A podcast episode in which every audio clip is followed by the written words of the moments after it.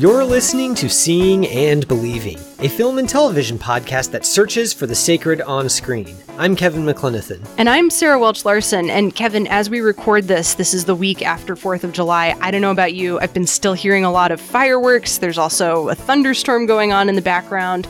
Do you think Thor might be aware that we're potentially talking about him? Yeah, I mean, who knows? I, it's good that we're indoors, not going to get struck by lightning, mm-hmm. anything like that. It's it's a good time to you know be in shelter. Uh, we are going to be talking, of course, about one of the biggest films of the summer so far. That's going to be the MCU's Thor: Love and Thunder. It's Chris Hemsworth's fourth go round with the character. Oh Taika Waititi's second. It's a momentous time. It, it absolutely is. We're also going to be tackling sort of the theme of love, but like in a completely different vein, with Jonathan Demme's 1986 movie Something Wild for the watch list segment. We've got the love, we've got the thunder, all coming up on episode 341 of Seeing and Believing. There's a maniac who seeks to end us all. I'm putting together the greatest team ever. Are you packed? Yes. We've got Korg. He's my best friend. Yes. There's my ex-girlfriend Jane. Valkyrie. This is the best day of my life. The Guardians. Uh-uh. Iron Groot. And giant goats. Oh, look at those. They are wonderful. Yes, they are. They also scream quite a lot.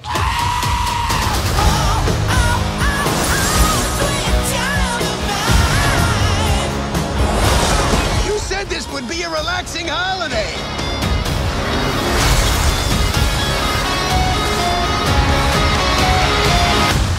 I said it was going to be like a relaxing holiday.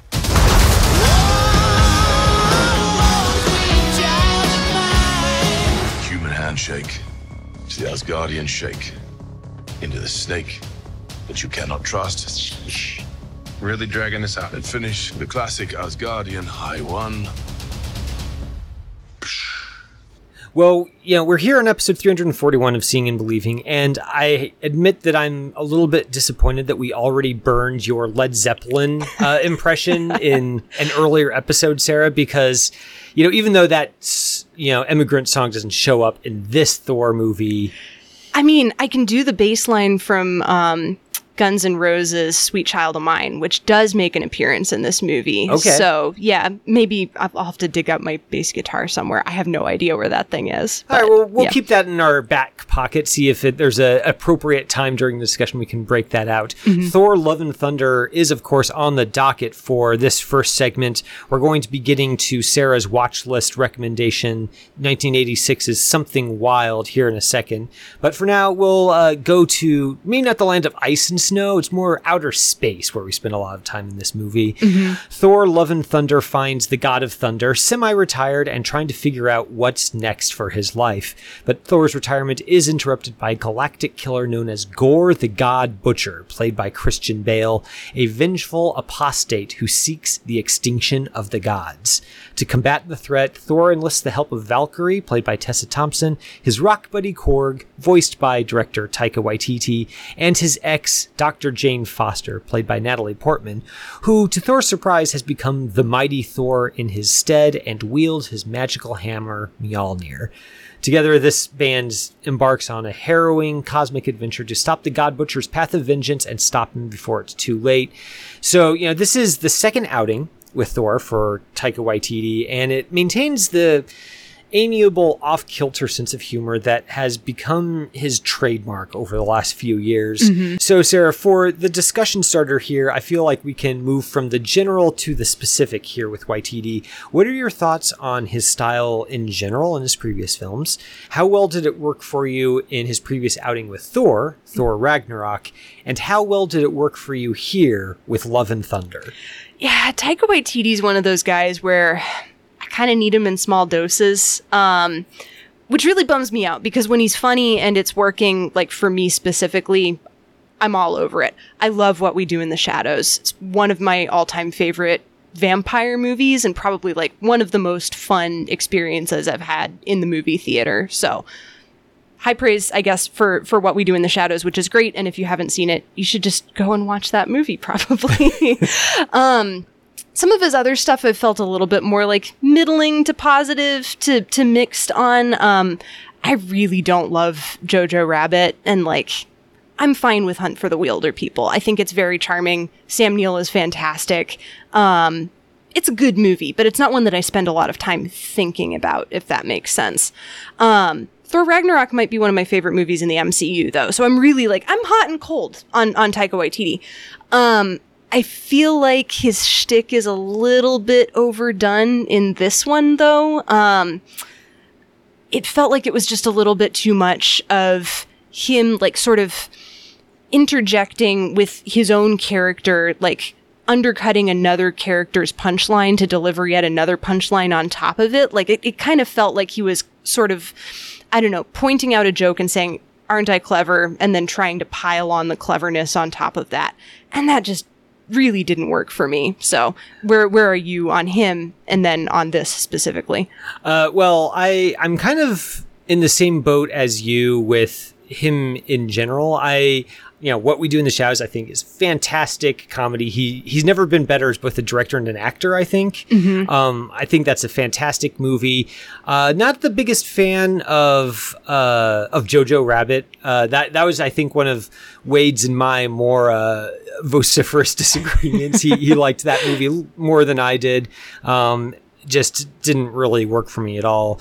Thor ragnarok i i feel like it it felt like a, a feature length Saturday morning cartoon to me. Mm-hmm. And your mileage kind of varies on whether that sounds like something that's enjoyable for you. I know that it worked for a lot of people. Obviously, it, it worked for you. Definitely for me, worked it was me. sort of fine. I didn't really find myself over the moon for that one, but it didn't. Re- it went down smoothly. Mm-hmm. Um, with this movie, I feel like it's a Saturday morning cartoon, except it's not even funny, which. Mm-hmm. It, it- and I think a lot of it is down to what you kind of said in, in your remarks, which is that it's kind of lampshades on top of lampshades with the humor in this movie, where it's where it, it makes a joke about uh, you know the the relationship dynamic between Thor and Jane Foster, and then it kind of just keeps making the same joke, and that might work with a pairing that just has off the charts chemistry and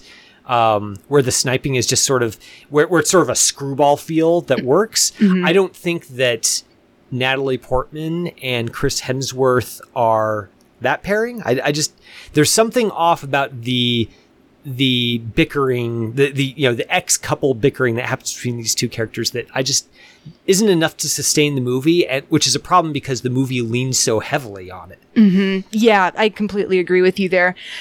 The movie almost feels kind of aimless, like it's trying to be a hangout movie, and I really wish that it had leaned more into the hangout movie like sensibility, I feel like, because there doesn't really feel like there's so much of a sense of urgency, which is kind of wild just given some of the character developments that happen within this movie, which um, we won't spoil, of course, but um, certain characters are ill and other characters are kind of like dealing with existential crises and it's all coming to head with Gorr the God Butcher who is out for blood. And all three of those crises like if they were honed to a point and like had a purpose and felt like they were going somewhere I think I would have been more along for the ride but I feel like the movie kept trying to undercut a lot of the humor and be additionally humorous on top of it. And it, it kind of left me feeling a little bit flat about both the stakes and about just like the general thrust of the story overall. I mean, this the the stakes start out really high with this movie. You start out it, it begins on uh, Christian Bale's Gorr. Uh, he cradles his daughter in his arms as she dies, um, and then he discovers what is called the Necrosword, which is the super weapon that can murder undying beings such as gods. And he uses it shortly thereafter, and uh, that's and he does it specifically because he's he uh, is so angry that his devotion to this particular god was not even rewarded; it was mocked, and that's and that's really I mean, those are high stakes. Killing gods is high stakes. I, that kind of goes without saying. Yeah. And it also is really an interesting motivation for a villain. I feel, you know, Marvel gets taken to task a lot for having their villains be the weakest parts of their movies, but I actually think that Gorr is one of the more interesting ones they've ever had because he's one of the first ones that where the um, the evil plan isn't just because uh, you know he's just he wants to take over the world or you know do something kind of stereotypically villainous. It's not because he's dealing with some sort of personal trauma that that he's sorting through in, in un- unhealthy ways. There's a general genuine spiritual uh, rage and uh, and anguish underlying this character.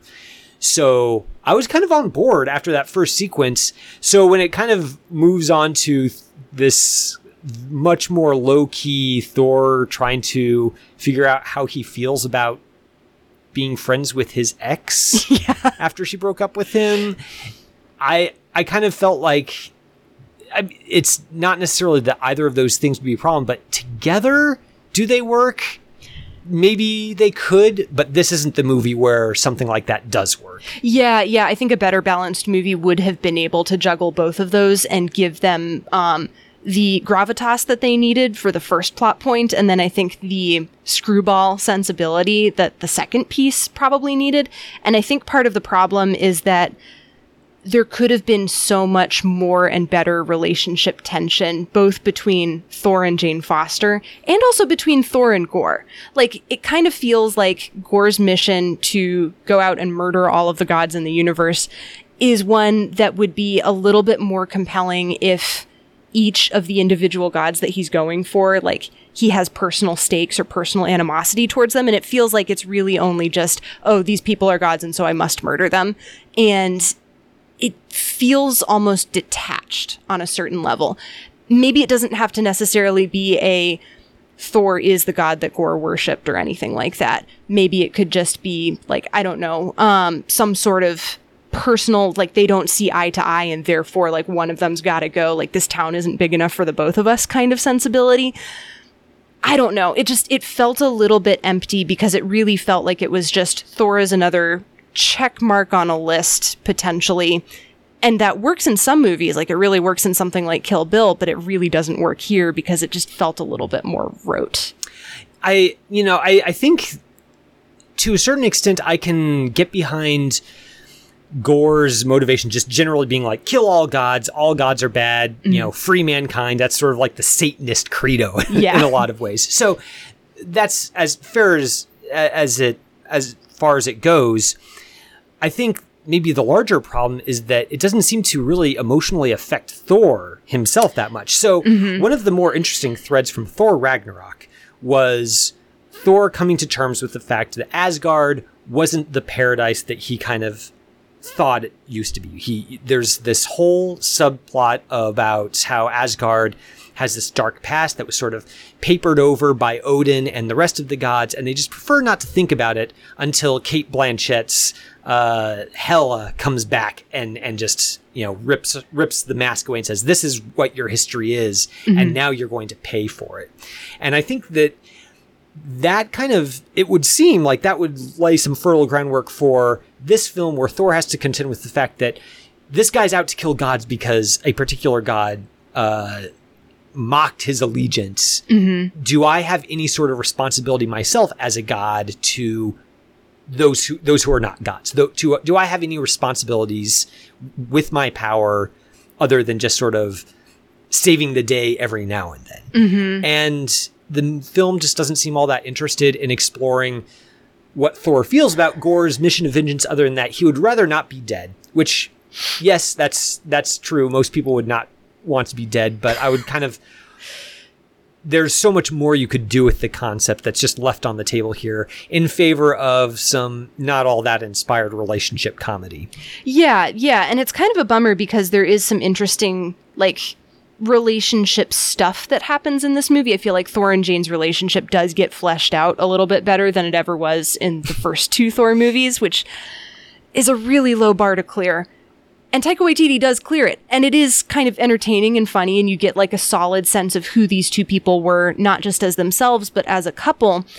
But then the movie feels like it's kind of trying to grasp at that without actually making any like actual attempts to hold on to it. Um, there's just a couple of like throwaway lines of dialogue where they keep making that same joke of, I'm talking to my ex and I'm uncomfortable, and I'm going to make the moment as awkward as I possibly can. I think we've all been there.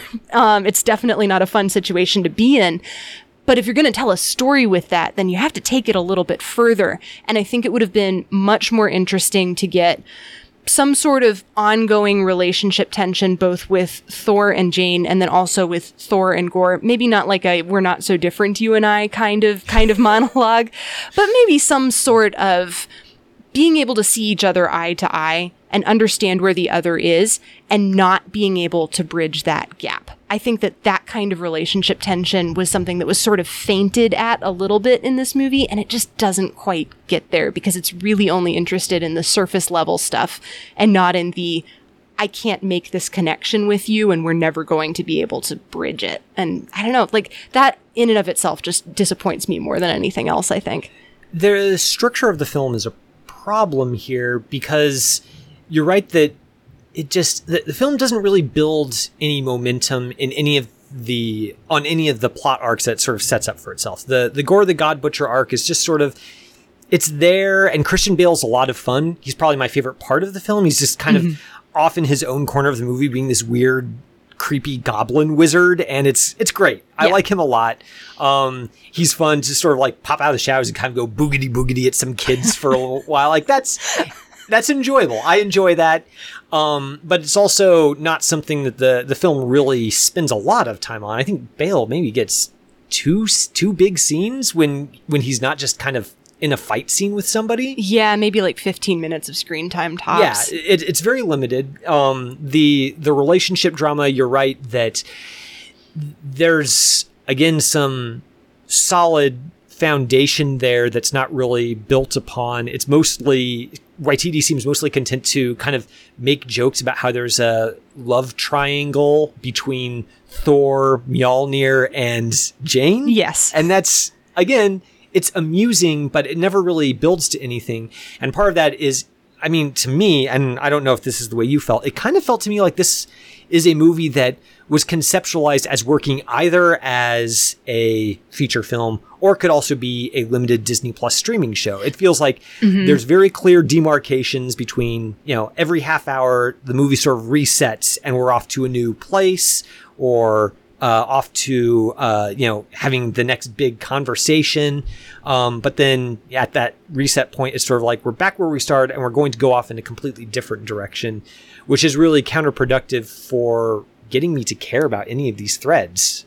I mean, I feel like a lot of Marvel movies are structured that way, so I I maybe maybe it's just that the seams are really obvious in this one. I don't know. I it was really blaringly obvious for me with this film. Yeah, I think my complaint isn't so much structural as I wish that it had leaned in a little bit more into the weird and not in the Taika Waititi sense of the weird because there's some really weird stuff that happens in this movie. You've got your screaming goats and you've got like a bunch of other like characters who pop up and and do their thing and say their piece and then disappear and and peace out forever essentially. Um I kind of wish it had leaned a little bit more into the weird and dark, though.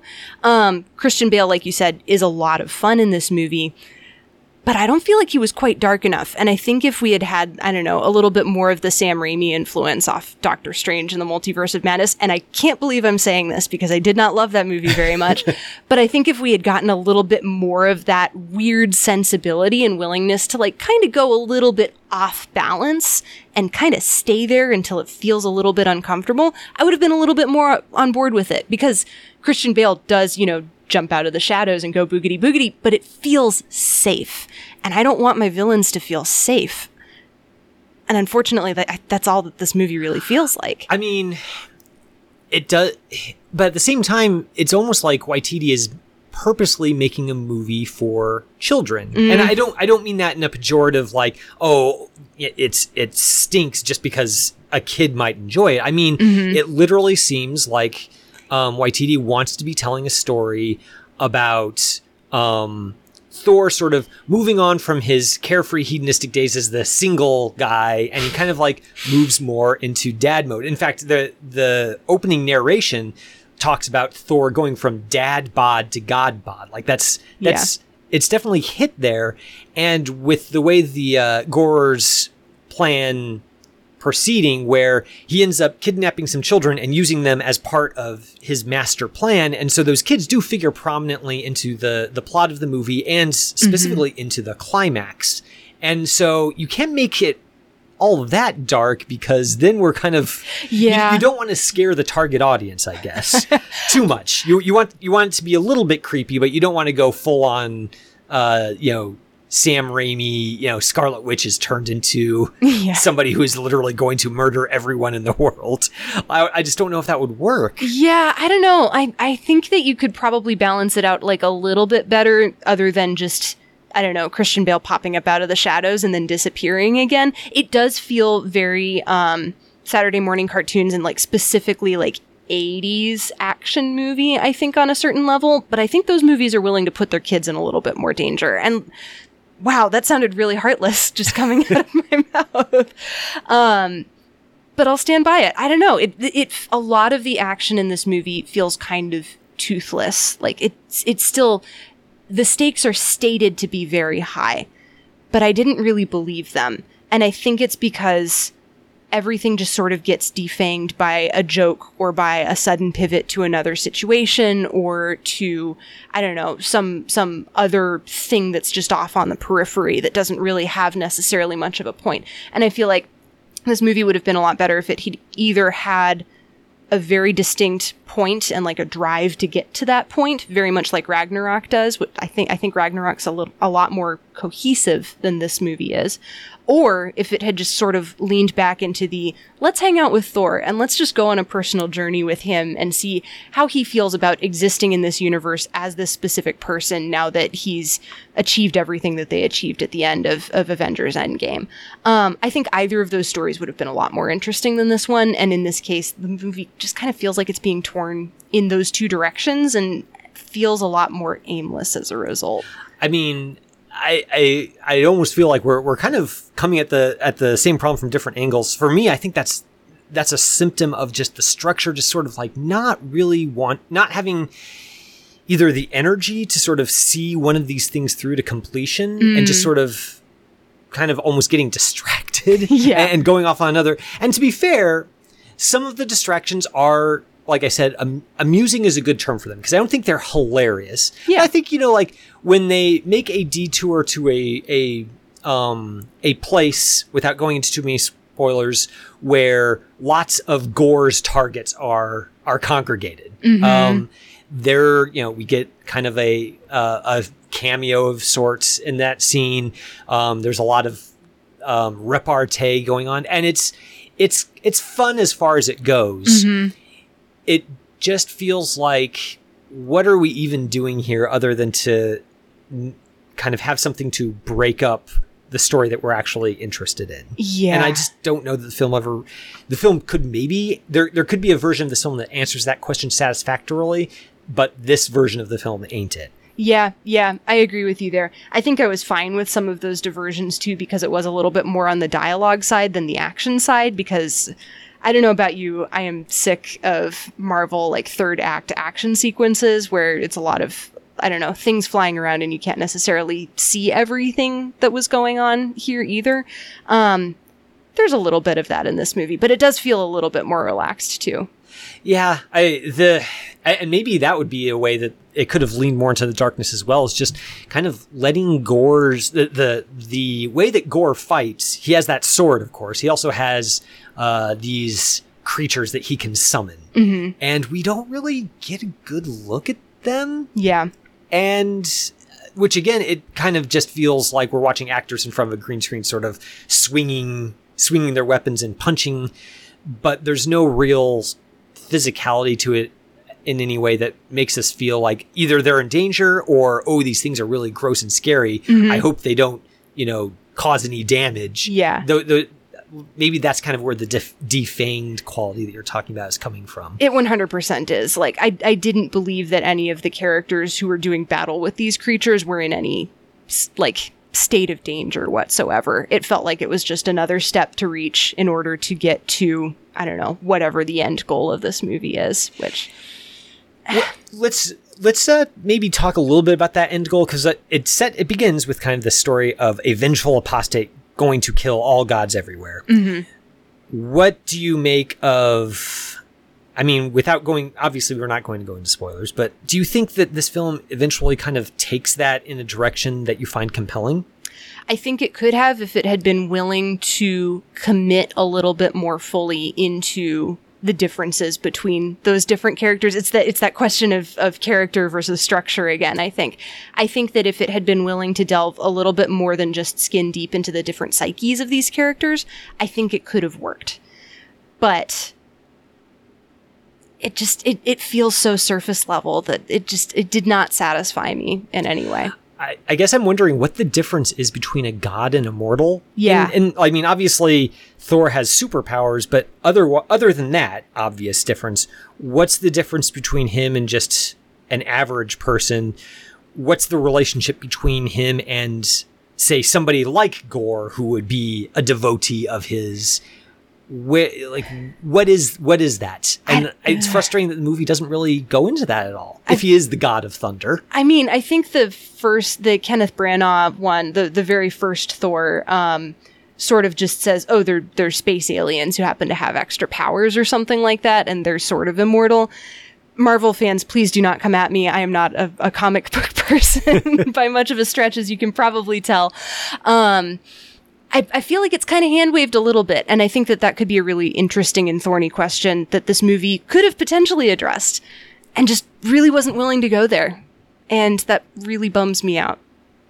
Yeah. Well, Marvel fans, if you have the comic book fan uh, version of the Necrosword, again, please don't come at us with with that uh, for for this opinion. But sadly, that's our disappointed review of Thor: Love and Thunder. If you get a chance to see it, it's out this weekend, obviously. So we know lots of you are going to go see it. We'd love to hear your thoughts, and I'm sure you'll have many.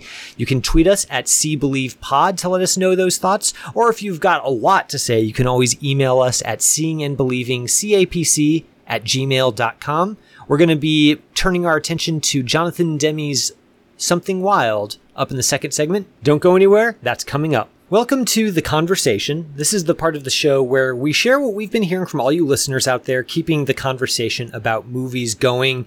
So, Sarah, I know, I knew when we had our review of Marcel the Shell with Shoes on last mm. week, I knew that I was going to catch it from some people for being not quite as over the moon for it as as you were. You know, mm-hmm. I liked it okay. Yeah, I took it to task for for some things, and I knew when I said that I was like, I, I'm going to hear it from somebody over this. It's because you're wrong. I mean, Well, Don Shanahan of Every Movie a Lesson and the podcast Cinephile Hissy Fit is definitely on your side with that. He tweeted us to let us know that I'm with Sarah on this one. Sorry, Kevin, you're being a Scrooge on Marcel the Shell with shoes on. I mean, thank you, Don, for the backup. Bah humbug. I, you know, I don't know what else to say. Thanks for writing in. Don also actually had an answer to another question that we posed on Twitter uh, earlier this week. Actually, you wanted to know, Sarah, what was it? Uh, we wanted to know if people out there had a favorite Marvel movie performance. Just knowing that we were going to be watching Thor: Love and Thunder, there's a lot of I don't know. There's there's some comic stuff going on in there. You've got Christian Bale doing Christian Bale's thing, um, and I was just curious to know like there's 20 something movies in this series. There's got to be a few good performances out there. Well, well, Don had some thoughts on that as well. He kept it in the Thor universe. Uh, he's he said, "I think Cate Blanchett was wonderful as a threatening and uncompromising villain in Thor Ragnarok. Too many villain stories try to play the sympathy card, and hers does not, which I appreciate. And I'm that's a really great pick, and it was on my short list for my favorite performances in the MCU. I think Cate Blanchett is gr- just magnetic in that film. I, I love like everything about what she's doing in her performance and the costuming is great. She's wonderful. She knows film. exactly what movie she's in, and she's having a lot of fun with it. And I'm Absolutely. definitely on board with that for sure. Um, we also heard from Dave Lester, who said Chadwick Boseman was great as Black Panther. Um, and Robert Downey Jr. embodied Tony Stark pretty well. I'm going to definitely agree with Chadwick Boseman. I think just the, the level of gravitas that he brought to that role is just absolutely incredible. And uh, I, I miss him a lot already, honestly. Um, Jake Merrick also tweeted at Dave Lester uh, to respond back to us and said, agreed on both fronts. So about both Chadwick Boseman and about Robert Downey Jr. And then he said, I will also add that Bradley Cooper as the voice of Rocket was great and the most unexpected performance. To this day, I still can't picture him doing that voice. Um, which, yeah, I get that. I, I'm not sure how you get that voice out of that body necessarily, but it is a pretty good. It's a, it's a solid performance. Yeah, that's that's a great pick. So, um, I guess maybe we can turn this question around on on the hosts. Of course. Uh, I'm assuming since you asked the question, Sarah, that you had a pick in mind when when you asked it, or at least you arrived at a pick after you asked it. Yeah, I, half the time when I tweet these questions out, I have no idea what my answer would be, which is part of the reason why I ask them because I think it's it's interesting to hear from other people. Um, my pick is Tony Leung in Shang Chi and the Legend of the Ten Rings. Um, I think that he is absolutely incredible, and uh, again, there's there is that like dearth of good villains. I think in the Marvel Cinematic Universe, I for one was very disappointed by Christopher Eccleston in Thor: The Dark World because I love him so much, and I was also disappointed by Lee Pace. But again, um, that's that's enough of that. We will leave those particular performances by the wayside and just sing the praises. I think of Tony Leung because he deserves them. I mean, when you get a you know a, a national treasure Yes. like like Tony Leung, and not like a world treasure, I guess maybe. Like he he is tremendous, and that's a a great pick.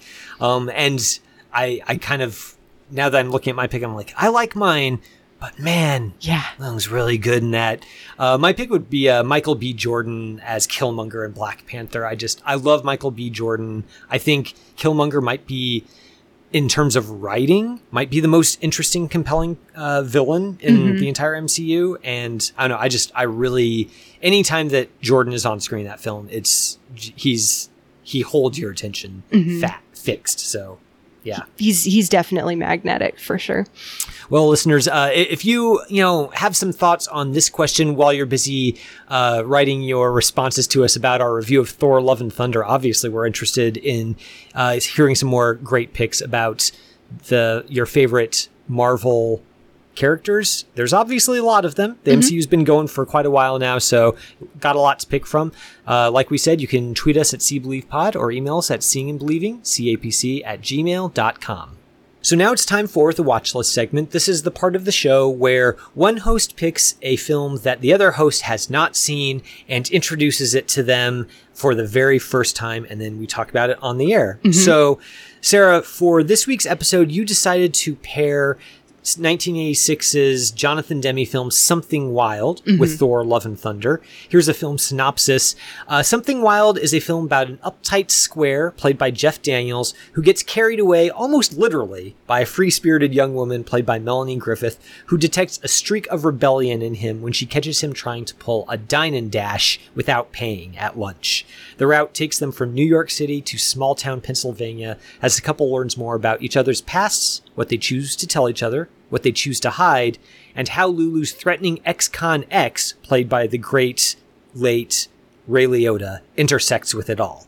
So, um, like I said, this is, uh, we were talking about this before we started recording, and I told you that I was really interested to know why you chose to pair this with Thor Love and Thunder, because Thor Love and Thunder is a big, you know, blockbuster, you know, lots of, you know, action adventure. This is, Something Wild is deceptively small in a lot of ways. Mm-hmm. So, what's the commonality here that made you think, oh, I'm going to pair Something Wild with Thor Love and Thunder? Okay, it's a little galaxy brained, but there's a lot of different reasons. So it's a colorful 1980s movie with some action, some romance, a killer soundtrack. There's a lot of good needle drops in both of these movies.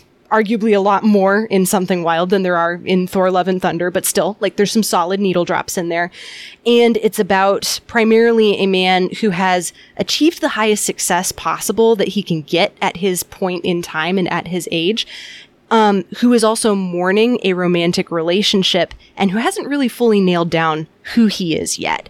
And he figures that out over the course of this movie. So that is the connective tissue that I have between Thor Love and Thunder and Something Wild. Does that track for you, or was that is that still a bit of a, a, a shot out of left field? That that really tracks for me, and it makes me appreciate the film a lot more. Okay, so, good. ca- card, cards on the table. I you know I do like this film, or, or um, but after I watched it, I was just like, I just feel like there's, I'm not clicking with it, Mm. and I, I we can get into maybe my reasons for reacting that way in Yeah. a little bit, but I I want to stick with what you said first because I think that's both a great summation of kind of what this film is doing beyond just kind of its basic narrative beats, and also what uh, is charming about it because this is this is a film that kind of doesn't lend itself well to being pigeonholed. Um, when I was watching it, I think part of the reason it took me so long to sort of figure out what was going on here is I was like, okay, so is this is this going to be a noir?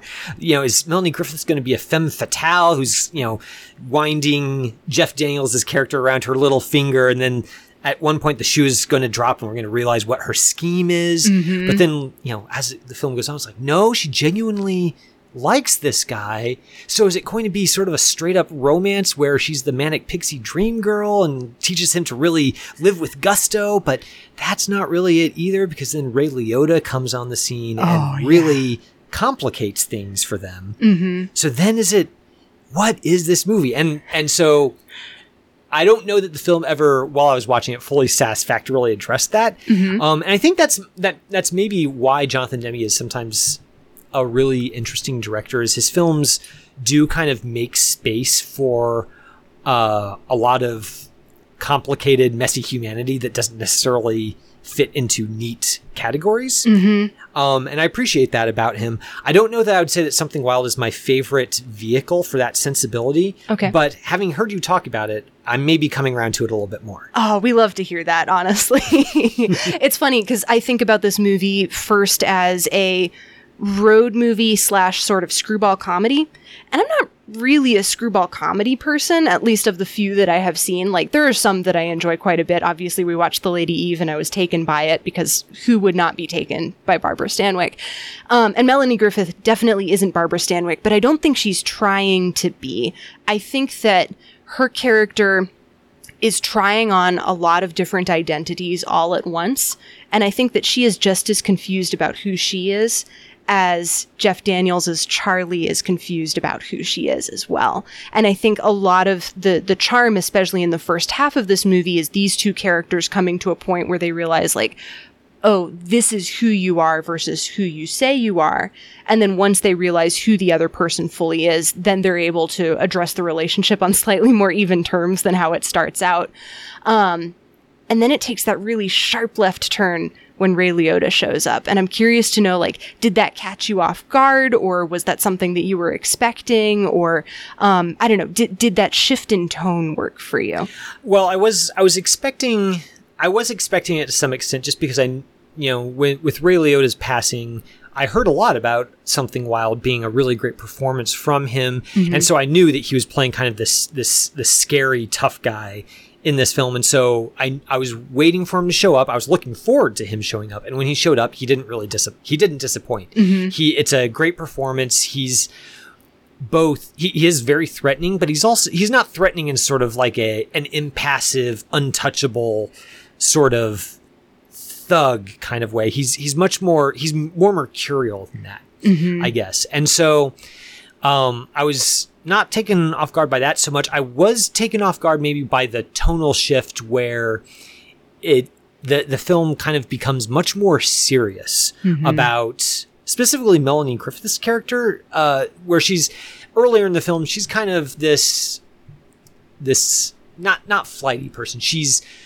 she just kind of does what she wants and sh- lets the chips fall where they may, and just sort of takes every development as it comes and lives with sort of a devil may care attitude. Um, where Ray Liotta's character comes in, we start to see that she's actually genuinely threatened by him and uh, is uh, frightened by him, um, but has a, a history with him that's not just sort of. It's not the same kind of relationship as the one that she initiates with Jeff Daniels' character. Um, and I think that mostly works for me. I don't know that it entirely works for me. Um, mainly just because Ray Liotta is so he's so threatening and menacing that it unbalances the film a little bit and it kind of he he steals the show a little bit, which is very nice if you're a fan of Ray Liotta as I am, but it also kind of mm, means that it feels more like the Ray Liotta show and less like the the the central couple feels a little bit diminished in his presence, and maybe that's kind of where I'm feeling like the the movie stumbles a little bit. Okay. Yeah, I can get that. Um it's definitely his movie, probably from like that midpoint. I think he shows up right at the exact midpoint. And I think that's where the balance kind of works for me a little bit is you you get Lulu slash Audrey, Melanie Griffith's character, and then you get Charlie kind of sussing each other out and deciding like we're both going to just go with it and like you said, let the chips fall where they may. And then Ray Liotta shows up and he kind of calls their bluff and says like you hmm. you really can't do that because if you do there's going to be consequences. And a lot of those consequences are going to be things that he's going to do that nobody else is going to like because he is a very bad man who is out from prison and who is out for blood because Audrey has left him. And I think that that for me works because on the one side you have your your two erstwhile like road tripping like sort of lovers who who don't really know who they are versus this one guy who knows exactly who he is and exactly what he wants. And that kind of drive forces Audrey and Charlie to figure out like well we have to do something and I don't think they fully know what it is even by the end of the movie necessarily, but I think they understand that they need to figure out, like, they, they can't just be aimless wanderers anymore. And I think that that level of, like, subconscious character, like, development is something that really, really works for me. So hmm. I'm, a, I'm a sucker for some good character driven storytelling, which I think is coming out a lot in this particular conversation. I, I mean, I I think that I'm tracking what with what you're saying here, and I think that on balance, the film does work in that way. I do. My personal wish would be that there had been a little bit more hint of that that idea that these these people can't keep on flying this close to the sun forever. Um, the the way that their earlier capers are presented, and they are capers. They're they're they're light. They're comic. Um, you know, there's there's a, a scene where they kind of they go out for lunch together, and then they both dash out on the check after Lulu leaves Charlie holding the bag, and then she literally drives up to the front door and says, "Jump in, because otherwise." We're not going to get out. We're not going to get out of this. And he, you know, he runs out the door and dives in. And there's, you know, the chef is running after them, waving his chef hat and like yelling at them, "Come back and pay your check." And it, it's all very, it, it's all, it's frothy. It's fun, and I feel like it's so much, it's so sunny that when Ray Liotta comes in and sort of changes the whole tenor of the movie, it feels less like, oh, their bill is coming due, and more like, oh, we're in a different movie now. Okay, I, I can see this from from two different ways. One, because I always feel like the bill is coming due, and maybe that's the level of anxiety that I watch movies with. Is that scenes like that where they do dine and dash make me deeply uncomfortable because I don't like watching characters get away with escapades like that necessarily.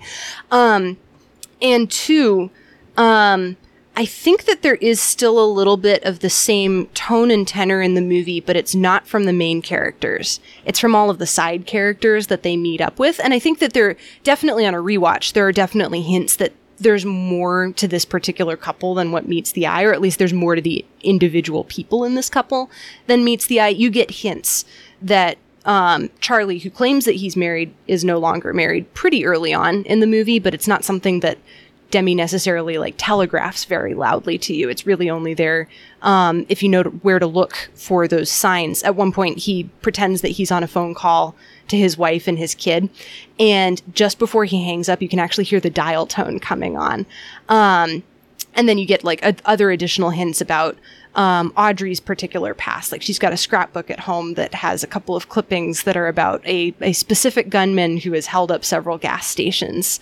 Um, and they're focused on just enough that those are probably going to be relevant. And I feel like that's probably right about the same point that the movie's tonal shift like takes its turn for me and then it really swerves once Ray Liotta appears on screen and says his first line. Um, but throughout the entire movie, both before Ray Liotta shows up and after, you get kind of this fun cast of side characters who just keep popping up throughout the road trip. So you have uh, a bunch of guys who are just like standing outside of a gas station rapping together, and they're they're clearly having the time of their lives. Um, you get a used car salesman played by John Waters, which is a great cameo. Um, there's somebody playing a harmonica, like, and and Jonathan Demme treats all of these side characters with like just enough respect and just enough time taken that you can tell that they are fully realized characters off the camera, even if you're never going to get any other additional details from them. And I think it's that level of um, dignity that he affords to them that I think makes the rest of the movie work as a whole because it isn't just about Charlie and Lulu slash Audrey and Ray. It's it's about everybody else that they kind of come into contact with too. Yeah, I mean, it's interesting. So I, I'm I want to get your thought specifically about Charlie and uh, his wife or lack thereof, because Yeah. for the first half of the film. Uh, that was a big obstacle for me really enjoying it which is the you know the idea that oh there's this guy who ostensibly as far as the audience knows up to that point he is married he has a family and yet he decides to you know hit the road with a stranger he barely knows just because he's attracted to her and they kind of embark on this whirlwind affair. And that seem that has the effect of making them both deeply unsympathetic Yes. and so when we do get the revelation that, oh, Charlie's been lying and he's not actually married, it doesn't read like, oh, he's been deceiving Lulu Audrey. It's more, the, the effect on me was of relief, like, oh, thank goodness he wasn't actually married. So he wasn't actually blowing up his family for somebody he, he barely knew. And I think that quality might be idiosyncratic just to me, but it's a reason why I had a hard time orienting myself as to what this movie was actually trying to say about our two main characters. I do I, I agree with you that the first time I saw this movie, that aspect made me queasy. So totally get that, totally on board with it. I think coming at it, it feels a little bit lighter knowing that detail going in, which maybe takes away some of the impact of the story potentially. I think a lot of this movie is about um, Charlie and Lulu and the identities that they have put on in order to try to prove their worth to other people.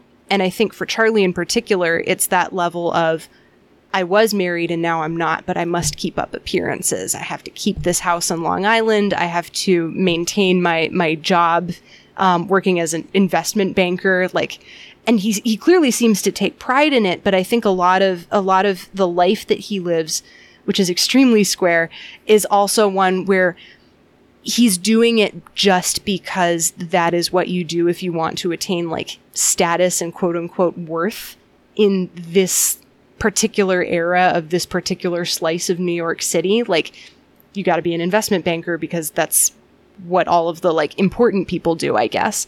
Um, and so I think that piece of his identity getting undermined and Lulu being like truly angry with him about it because he did lie to her about that particular piece of, of him.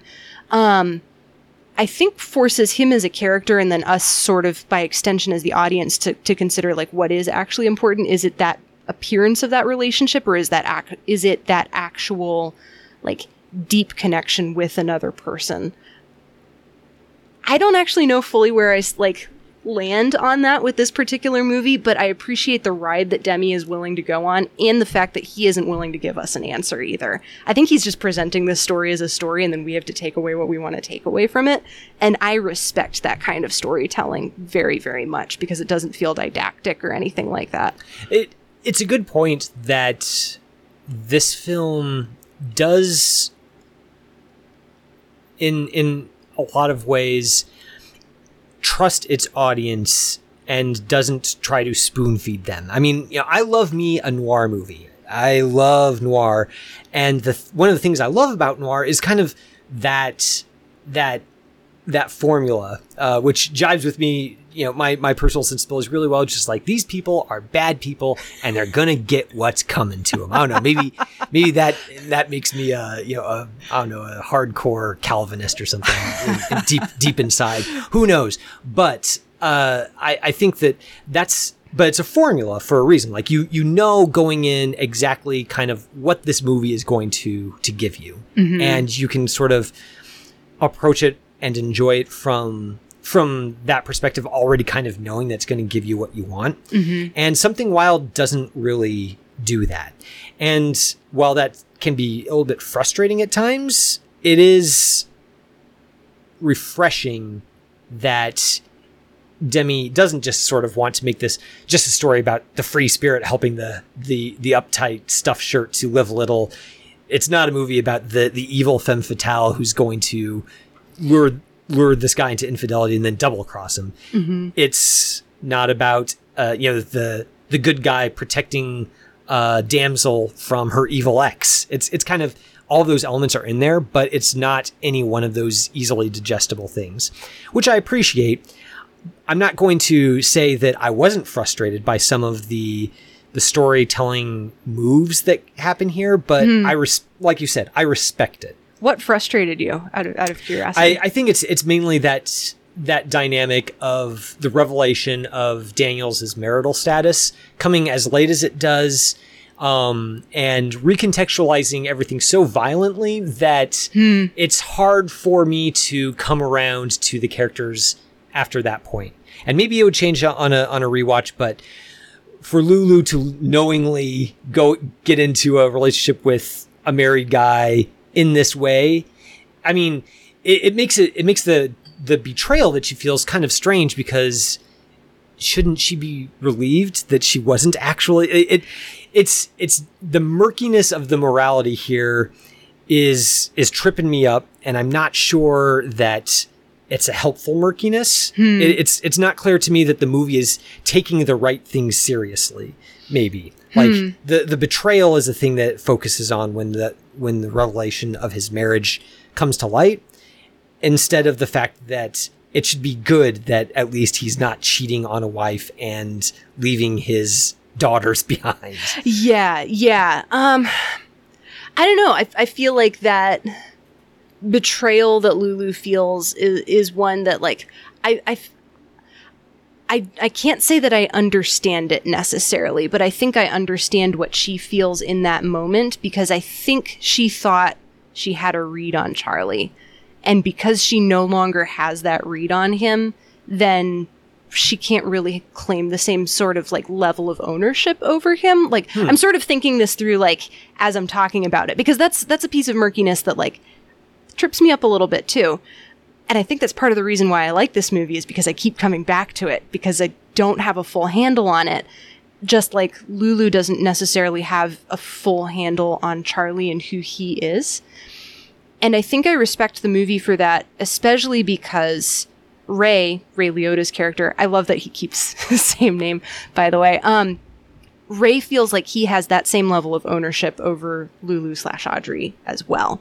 And so it almost feels like she is taking that abusive dynamic and trying to map it onto her other relationships with other people. And I don't know if it's because she doesn't know how else to be in relationship with anybody else or if or if it's that's just what she's looking for or she's trying something else out that's new it seems pretty clear that she's the kind of person who will try on different personalities and different personas to present to the world partly as armor and i think in this case she has taken on that like sense of ownership over somebody else in in such a way that she feels kind of wounded when she's been called out on it. And so I think some of that sense of hmm. betrayal is realization that like she could have been hurting someone and maybe she really wanted to and now she doesn't because she she just doesn't have that power over him in the way that she thought she did. I don't know if that makes any sense, but that's Tell that's kind of where I'm coming out on that. Tell me if this crackpot theory makes sense to you. What if Demme's characters in this film are essentially going through the same journey that the audience is going as we watch it. So part of my frustration is feeling like I couldn't get a handle on the characters um, and being frustrated by the ways their their characterization is recontextualized for me over the course of the film. Whereas these other characters, like Lulu and Charlie and Ray, all of them experience similar frustrations with each other or other emotions because they realize that the person across from them isn't the person they thought they were. So, uh, obviously, you know, we've, we've already talked about the ways that happens between Lulu and Charlie. Uh, with Ray, also, he thinks that he's still kind of going to have Lulu waiting for him when he gets out. And when she has moved on and not has just moved on, but has, has very firmly tells him that she doesn't love him anymore. She doesn't want him around anymore. That wounds him. You can definitely tell that wounds him. And then in the final confrontation where, uh, Charlie semi accidentally stabs Ray, um, Demme gives us this, this, um, this close up of Ray Liotta's face The Demme shot. Yeah. the Demme shot, uh, where where he just he's looking just so vulnerable. And he and he he just he just says Charlie's name, and he he looks he looks betrayed. Yes. like how could Charlie? I thought Charlie was the wimp, the guy who's you know the the New York wuss who I can just push around. How could he? How could he do this to me? How could he stab me? It's it's like an emotional betrayal and a physical betrayal. Yes. So maybe that's what Demme is doing here is that he's not letting the audience put characters into boxes and if we feel frustrated by it well his characters feel frustrated by it as well No, I think that completely tracks. And I think it's telling that the Demme shot only happens like right at that final confrontation. And it actually happens twice, one right after the other. You get that straight on shot of Ray, and then you get the reverse shot of Charlie's face as well as he realizes what he's done and he realizes like what he's done specifically to Ray. And then the camera does this thing where it's watching both men at an angle. You can see both of their heads, and it sort of shifts. Tak Fujimoto is, is the cinematographer and does a fantastic job on this. But the camera sort of shifts and brings both of them into profile so that you can see both of them looking at each other in profile, like sort of perpendicular to, to the camera lens. And I think that is the one moment in the movie where any one character under fully and completely understands any of the other characters that they're mm. interacting with. And I think that that shot is precisely why I love this movie so much because it is so emotionally intelligent about where its characters are and what they're going through, even when they're going through something awful and violent and traumatic. No that's that's a rousing defense and i think we can we can leave it here thanks for sharing something wild with me i'm glad that i had the chance to catch up with it It was fun to tangle with it with you. Uh, well, listeners, that is our watch list segment. Um, if you had a chance to watch along with us, obviously there's a lot to dig into with something wild. So let us know your thoughts on that as well if you've had a chance to do that. Next week, I'm really excited about the watch list segment. First, we should probably share that we are going to be not reviewing a brand new release, mm-hmm. but we are going to be reviewing a release that came out at least stateside this year.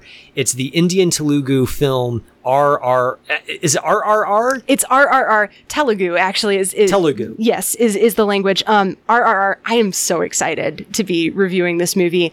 Um I think I saw some rumblings about it back in March and it feels like it's sort of been been building that momentum, which feels appropriate for a 3-hour long movie about Indian revolutionaries fighting colonial powers. I'm very excited to watch it- this. It's it's an action adventure I'm looking forward to as well, uh, and it is streaming on Netflix, so you know anybody can catch up with it anytime. We're going to be catching up with it next week, and for the watch list pairing, I'm so excited to be sharing Shane Black's 2005 film Kiss Kiss Bang Bang. I it's a hilarious pitch black comedy that I can't wait to share with you. I'm I'm excited to watch this one. I I do appreciate Shane Black quite a bit. Um, I actually think his Iron Man three is also one of the better Marvel movies potentially. I, I think it's underrated for sure. It's uh, it's also a solid Christmas movie, which is a wild thing to say. Uh, Kiss Kiss Bang Bang is also a very solid Christmas movie. You're making me watch another Christmas movie not during Christmas time. I'm not sure how I feel about this now. It, it, you know, I mean, it's it's Christmas in California, so it'll be it would Oh, you know it's it's still warm weather. It's it's totally fine. we'll forgive that. Yeah, uh, listeners, that is going to be on the agenda for next week's episode as well. But that'll do it for this week's episode. Seeing and Believing is brought to you by the Christ and Pop Culture Podcast Network. Our producer is Jonathan Clausen, who every week helps us to search for the sacred on screen. I'm your host, Kevin McLenithan, I am your co-host, Sarah Welch Larson. and we'll see you next week on Seeing and Believing. You have been listening to Seeing and Believing, an official production of the Christ and Pop Culture Podcast Network. Please rate and review the show in iTunes and check out our other shows at christandpopculture.com slash network. Theme music by Alexander Osborne and Lindsay Miz, used under Creative Commons License 3.0.